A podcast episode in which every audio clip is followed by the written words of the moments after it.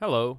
Uh, just me here. Andrew is on vacation this week, and so we thought we'd try a uh, a little something different.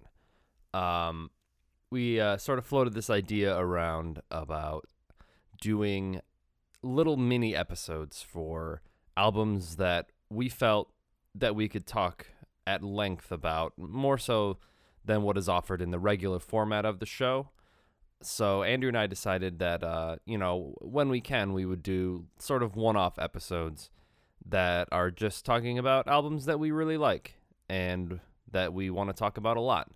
And I figured since Andrew is on vacation this week, this would be a perfect opportunity for me to try one out. So hopefully uh, you like it. Hopefully it works. Um, yeah. So I think this this week I will be reviewing uh, Frank Zappa and the Mothers' uh, 1974 album Roxy and Elsewhere.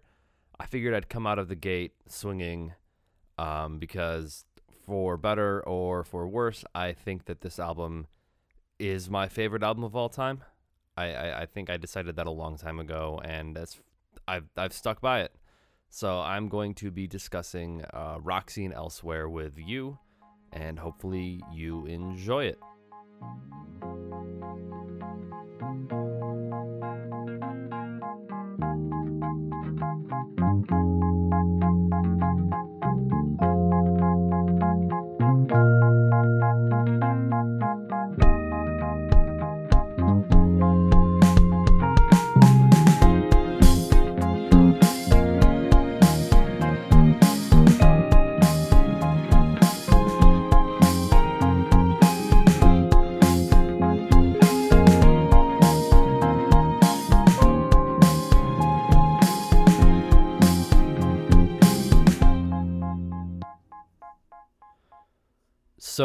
For a little context, I discovered Frank Zappa around, I want to say, uh, the age of 15 or 16.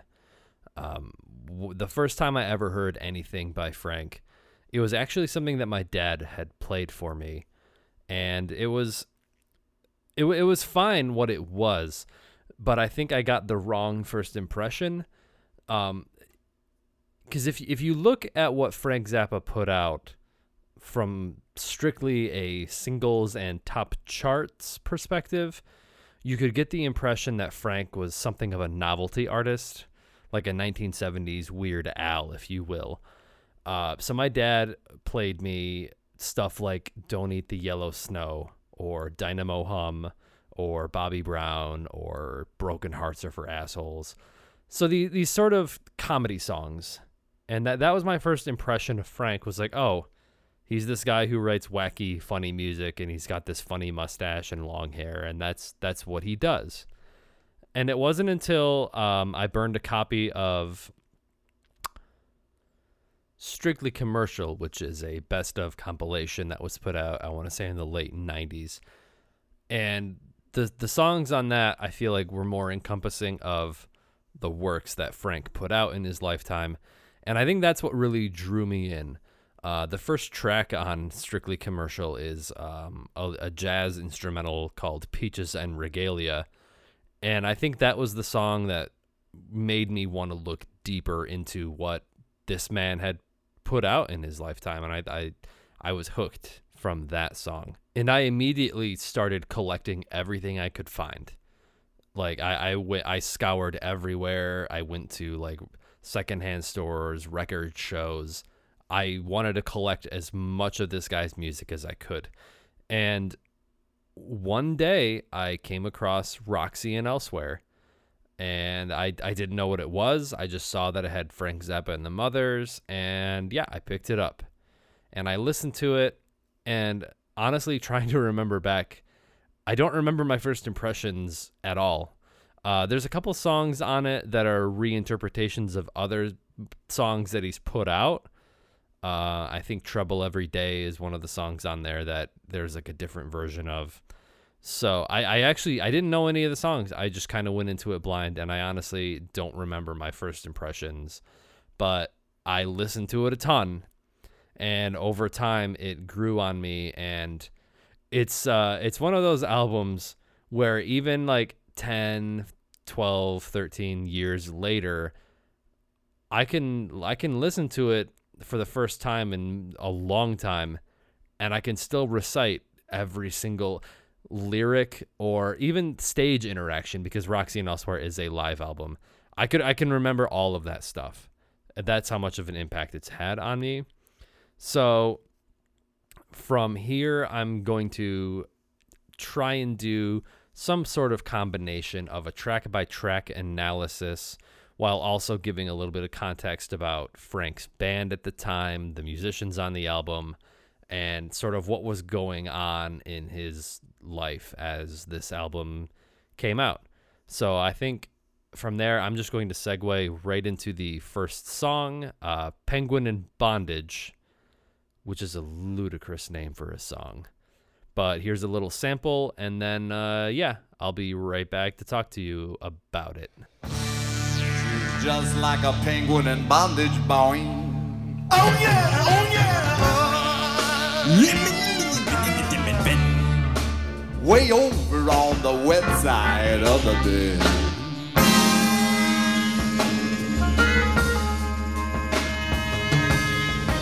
Knurps for moisture. Like the mighty penguin flapping right on wings. The penguin flap. Lord, you know it's all over. If she come at you on the strut wrap all around your head, flapping right on wings.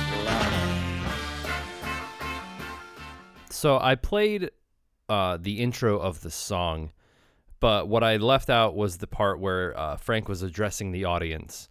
And in that address, he let them know that they were filming the concert that was about to take place. Uh, the, the Roxy and Elsewhere album takes place largely at the Roxy Theater in California. I believe it was like December 11th, 12th, and 13th in 1973 or 4. Uh, and this is important because this concert was filmed in its entirety. All three nights were. And there was an issue many, many years later in converting the film to a viewable state, which left uh, the status of the, the concert film kind of up in the air for a long time. And uh, as I may have alluded before, in fact, actually, I don't think I did at all. Uh, Roxy and Elsewhere is pretty heavily lauded as like the high watermark for Frank's bands, uh, especially in the 70s era. Like this album is considered one of probably the best um, representations of the lineup that he had. And so the song starts with Frank talking to the audience, and he gives a little bit of a preamble to what the song is about. But what's striking about it is that Frank goes to uh, kind of weird uh, angles to be vague about it, even though the song is, I guess, sexually explicit in nature. And I think what's going on is Frank is realizing that they're filming this, and I think at the time, uh, I think FCC and censorship laws were a little more strict, and Frank has a bit of a history with that. Um, when he first started out uh, in the '60s, he built a home studio in California and was basically experimenting at the time with you know four track recorders and eight track recorders. Whatever the technology at the time was frank was experimenting with it. And he recorded anything or anybody to get by. And the story goes someone came by and basically wanted to make a pornographic record. And so frank and a female friend of his at the time faked a porno record and it was basically them jumping up and down on the couch and just making you know obscene noises but it, it was silly. And after this happened it had turned out that it was a police sting and they got frank on a conspiracy to commit pornography charge. It was some ludicrous charge and what happened was Frank's studio was raided and torn down, and Frank spent some time in jail. And I don't think he ever really recovered those tapes. So since then, uh, Frank has had a distrust of, I mean, really the government and the police. And it, in other instances, like throughout his career, he he's made this pretty pretty clear that this is how he feels about it. So it's not super surprising that at the beginning of the song he's being vague about sexual acts. But the song itself is uh, it's sort of a slow, groovy rock tune. Um, it really highlights the uh, musical dexterity of the band. There's lots of horn lines. There's lots of like interesting stuff, intricate parts going on. Um, the lineup, I believe, for 1974, it was Frank on guitar. Uh, Ruth Underwood was playing marimba. Uh, he had two drummers actually. Um, bass player, trombone, keys, bass guitar. He had a pretty full stacked lineup. Interesting to note, the uh, the late great George Duke is playing keys on this album and providing vocals on many of the songs. And uh, Napoleon Murphy Brock, who is uh, taking on the role of lead vocals and saxophone and later on jazz flute. So that kind of sums it up for Penguin in Bondage. Um, the next song on the album is seamlessly transitioned into, and it is a mostly inter- instrumental song called Pygmy Twylyte. And here is that.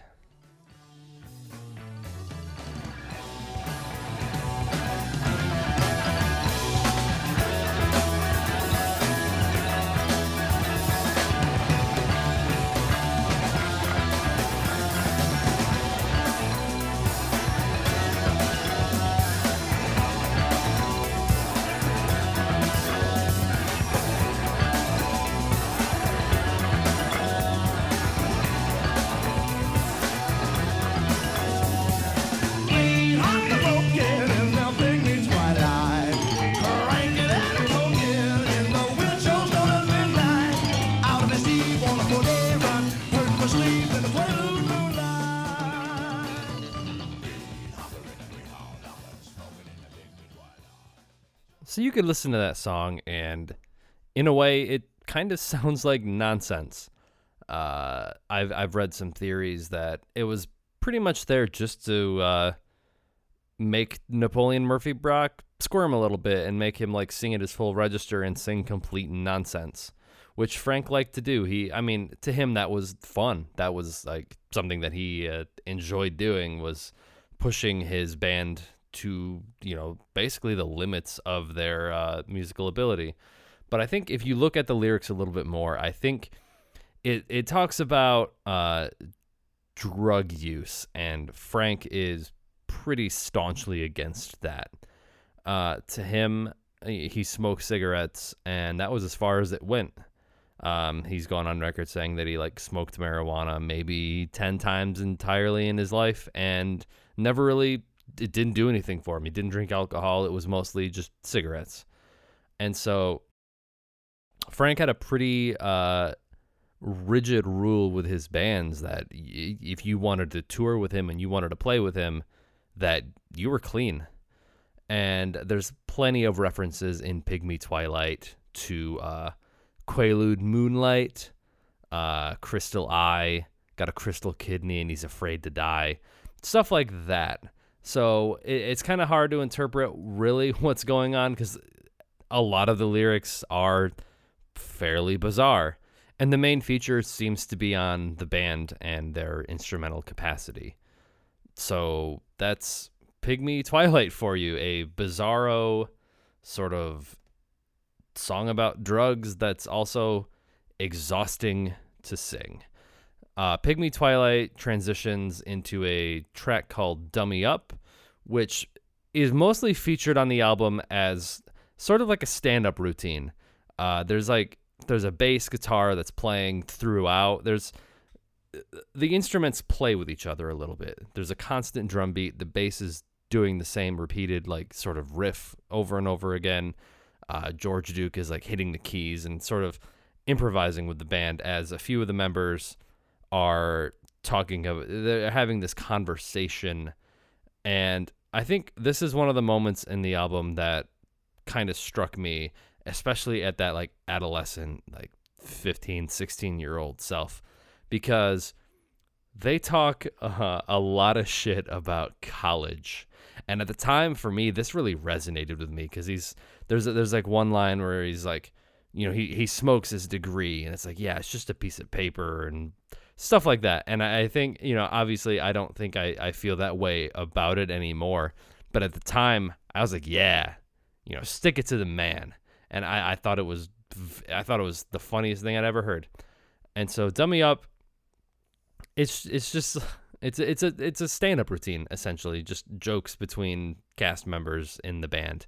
And I think during live dates they kind of made it up on the fly and changed the conversation around.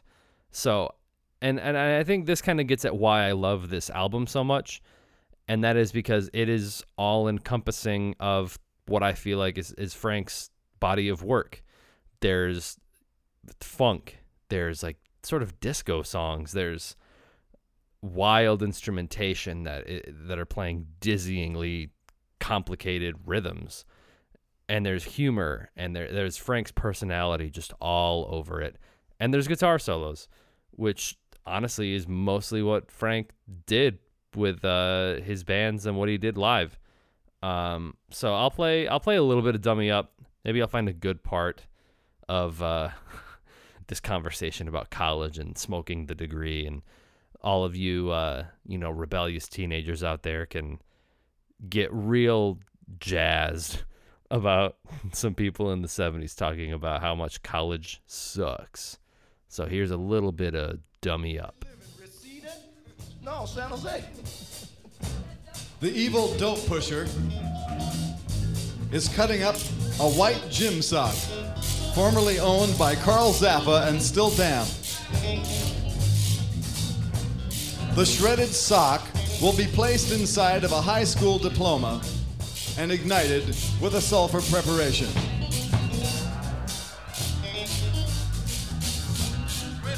His first taste of big city life. That's okay, wait a minute. Hey, the roach of this is really gonna be good, so I'll say it.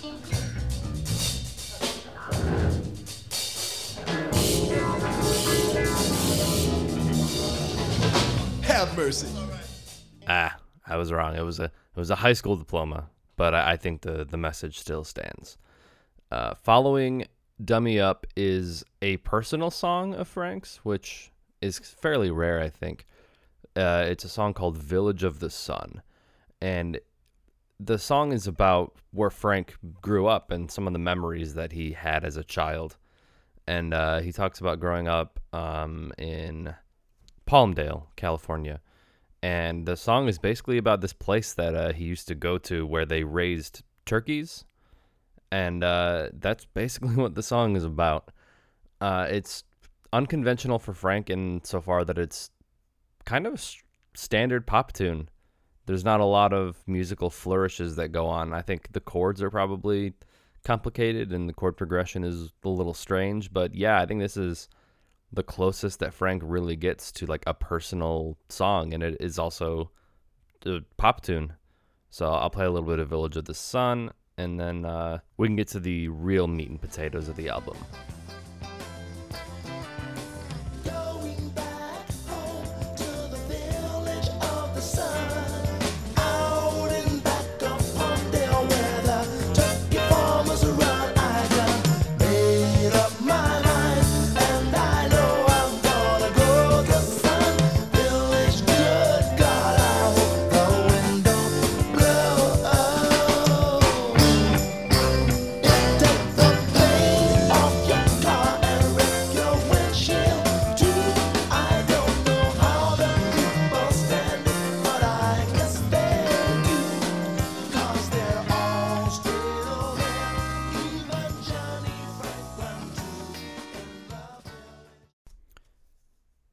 Following Village of the Sun is an instrumental track called Echidna's Arf, parentheses, of You.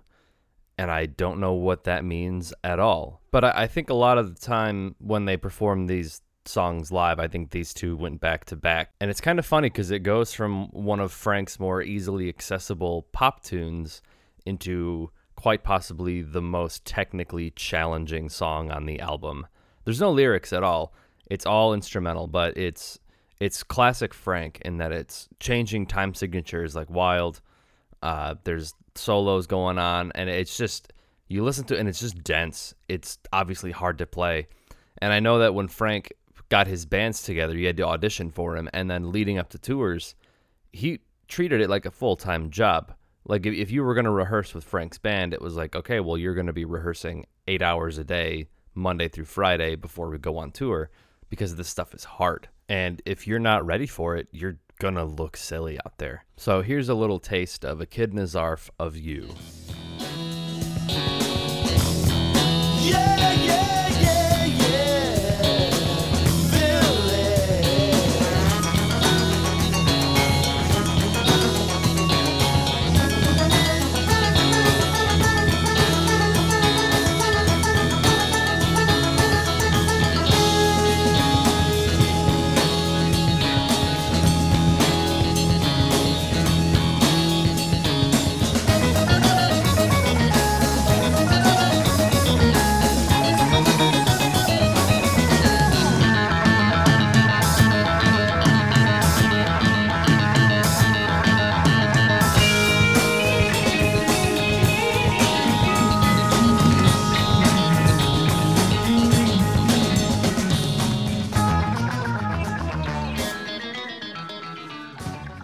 Almost as if to turn the dial up a notch, the song that follows Echidna's Arf is a nine minute long, basically band feature piece called Don't You Ever Wash That Thing. And this song is, again, very, very complicated musically, and it features solos from the whole band. Uh, there's like a drum breakdown. George Duke plays a keyboard solo. It ends with uh, Frank doing a guitar solo. But I think my favorite part is uh, Bruce Fowler, who plays trombone. He he takes a solo, and around the time that I discovered this album, I was a trombone player in high school, and I I didn't really think much of the instrument. You know, I, I felt like it was just sort of given to me, and that was just sort of what I was stuck doing. Like, oh well, your your mouth fits on this mouthpiece, so this is just what you do now. And hearing a trombone player in a rock band context doing something really really cool was like huge for me. So I think I think I'll play part of Bruce Fowler's trombone solo from uh, "Don't You Ever Wash That Thing."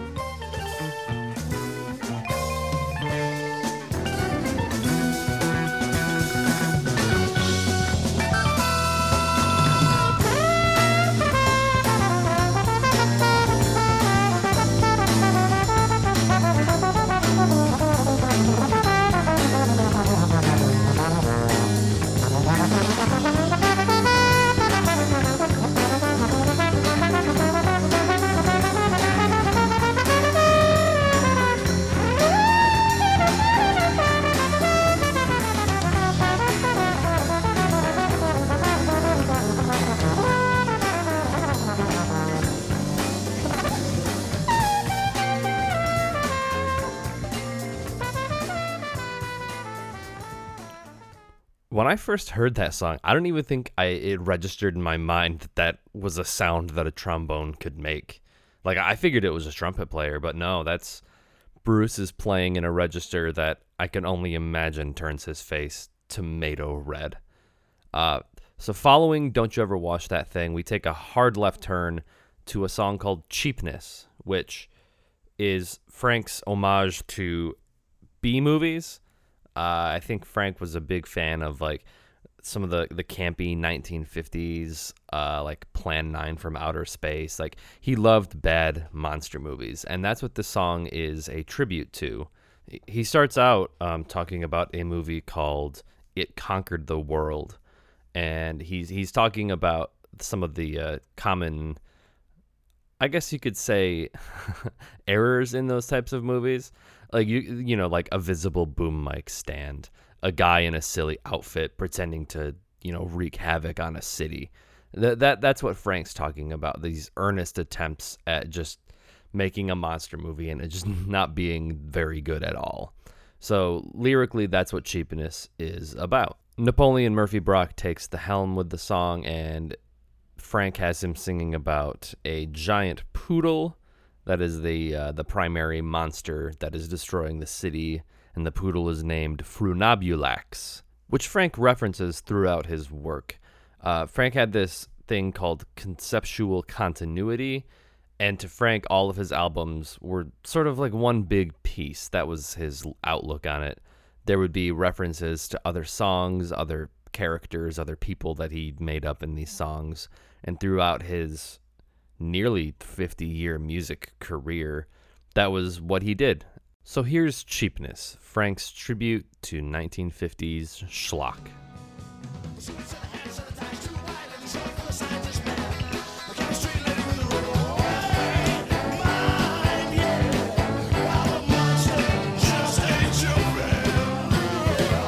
Ladies and gentlemen, the monster which the peasants in this area call Frunabulax, apparently a very large poodle dog, has just been seen approaching the power plant. Bullets can't stop it. Rockets can't stop it. We may have to use nuclear force. Rounding out the album are two songs that are incidentally not live performances from the Roxy Theater. Uh, it is Son of Orange County and More Trouble Every Day, both of which were recorded in Pennsylvania in 1974. Um, first is Son of Orange County, which is actually an homage to a previous song uh, made by Frank from the album Lumpy Gravy, which came out in 1967.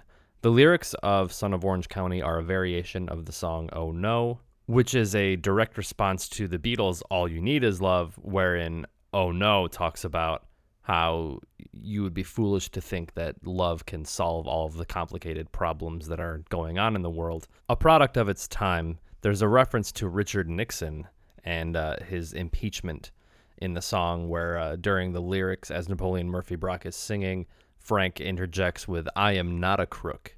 And upon further investigation, I found out that Richard Nixon was born in Yorba Linda, Orange County, California. So the direct reference, it's uh it's pretty apparent. So musically, the song starts out with the uh, down-tempo version of "Oh No," and then goes into a I'll call blistering guitar solo from Frank. When I first found this album and listened to it, this is one of those guitar solos that really hooked me on Frank's guitar work. It's frenetic and it's electrifying, but it's also unconventional. He's not a conventional guitar player in the sense that like he learned a bunch of jazz scales or he learned pr- the proper way to do it. He just learned his own way and his his views on guitar solos in general is interesting because he sees them each as like individual compositions and it's like to him it's composing on the fly. And I think in his book he described his playing style as a spider that's getting into a fight with an angry bird.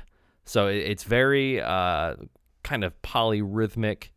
It's uh, it's hard to describe. So with that, I will play you uh, a sample of "Son of Orange County."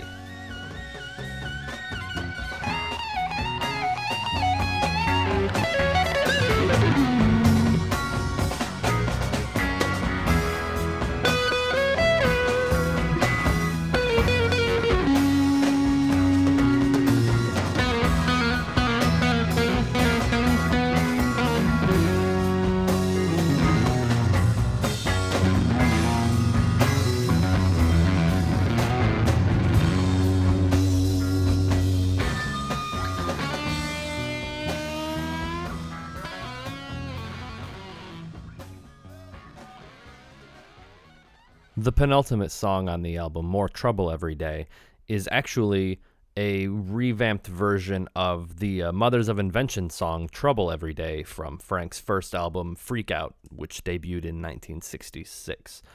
Lyrically, Trouble Every Day is a direct response from Frank to watching the Watts riots in the 60s. So lyrically, it's it tackles social injustice, racial violence, and uh, sensationalist journalism which throughout Frank's career are typically targets that he aimed at a lot. Uh, More Trouble Every Day is pretty standard as a blues song. Uh, although there are some fun interactions with the band. Um, there's a lyric about um, you know the the police, and you can hear one of the band members kind of do a like a fake radio voice, like "Oh, I got a niner or 49er over here," like you know that kind of stuff. So like it, it kind of shows the fun interactions with the band, while still being a great piece of music and an excellent piece of satire. Uh, I'm gonna play a little bit of more trouble every day, and then we got one more song left, and that'll be the end of this deep cut dive review. So uh, I'll see you on the other side. Well, I'm about to get sick from watching my TV. Been checking out the news till my eyeballs fail to see. I mean to say that every day is just another rotten mess. Sure enough. And when it's gonna change, my friend, is anybody's guess. So I'm watching and I'm waiting.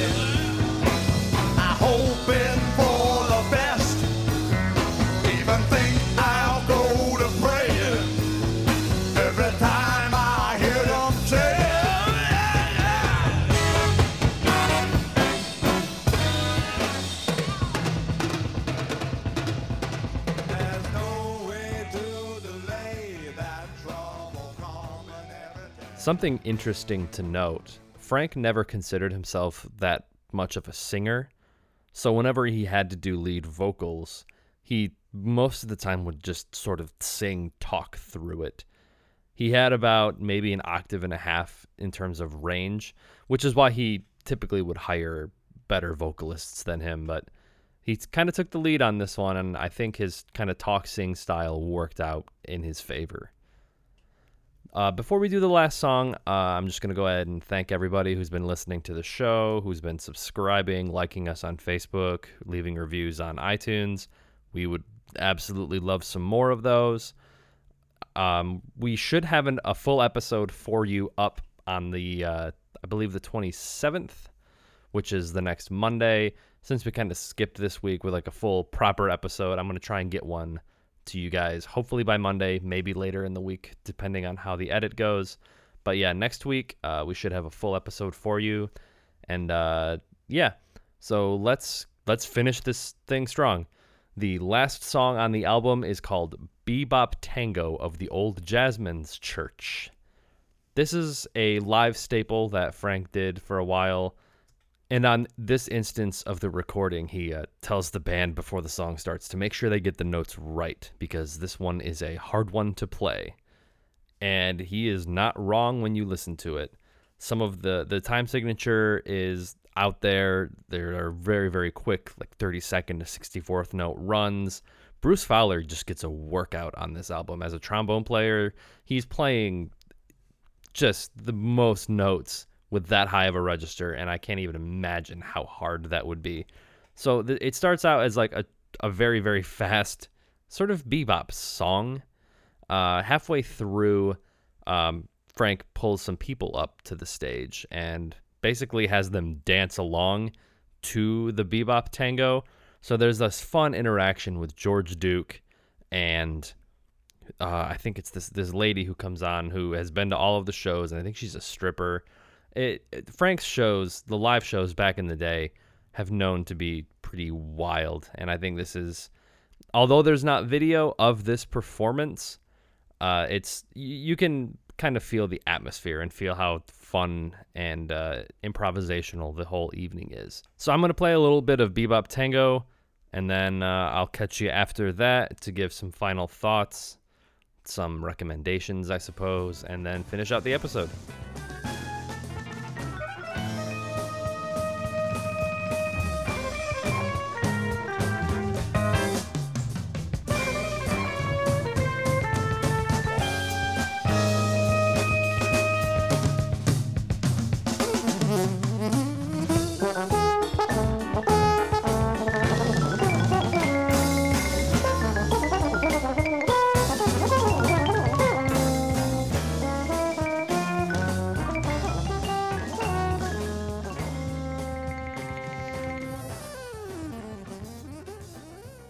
So, I decided to review this album for two reasons. One, obviously, because it's my favorite album of all time. And two, I think it's a great entry point for someone who's never listened to Frank before. Like, maybe you've heard of him and he's that weird guy with the funny hair and mustache who does the perverted, funny, gross songs. And I think this is this is a good entry point for someone, yeah, who's never heard of the guy before and wants to get the full range of what he has to offer. Uh, it's a live album, which, as good as Studio Frank can be, there's nothing that beats the live experience of his bands. And genre wise, he's all over the map. He's got a pop song on here. He's got some funky riffs. He's got the humor. He's got the onstage banter. He's got the audience interaction, which he became known for. It's it's got it all. It's a full bag of musical treats, I guess. Uh, so I think that's that's probably gonna about do it for this review. Uh, I, I tried to keep it casual and not as formal. One because I am not a professional music writer, but I, I do enjoy this album quite a bit, and I hope that you know I had some stuff to say. and Maybe you know there's some stuff that you learned and you didn't know. So I'm gonna I'm gonna let you out with the uh, conclusion of Bebop Tango, and then I will see you guys again on next Monday with a full episode of something old, something new, something borrowed, and something brewed. See you then.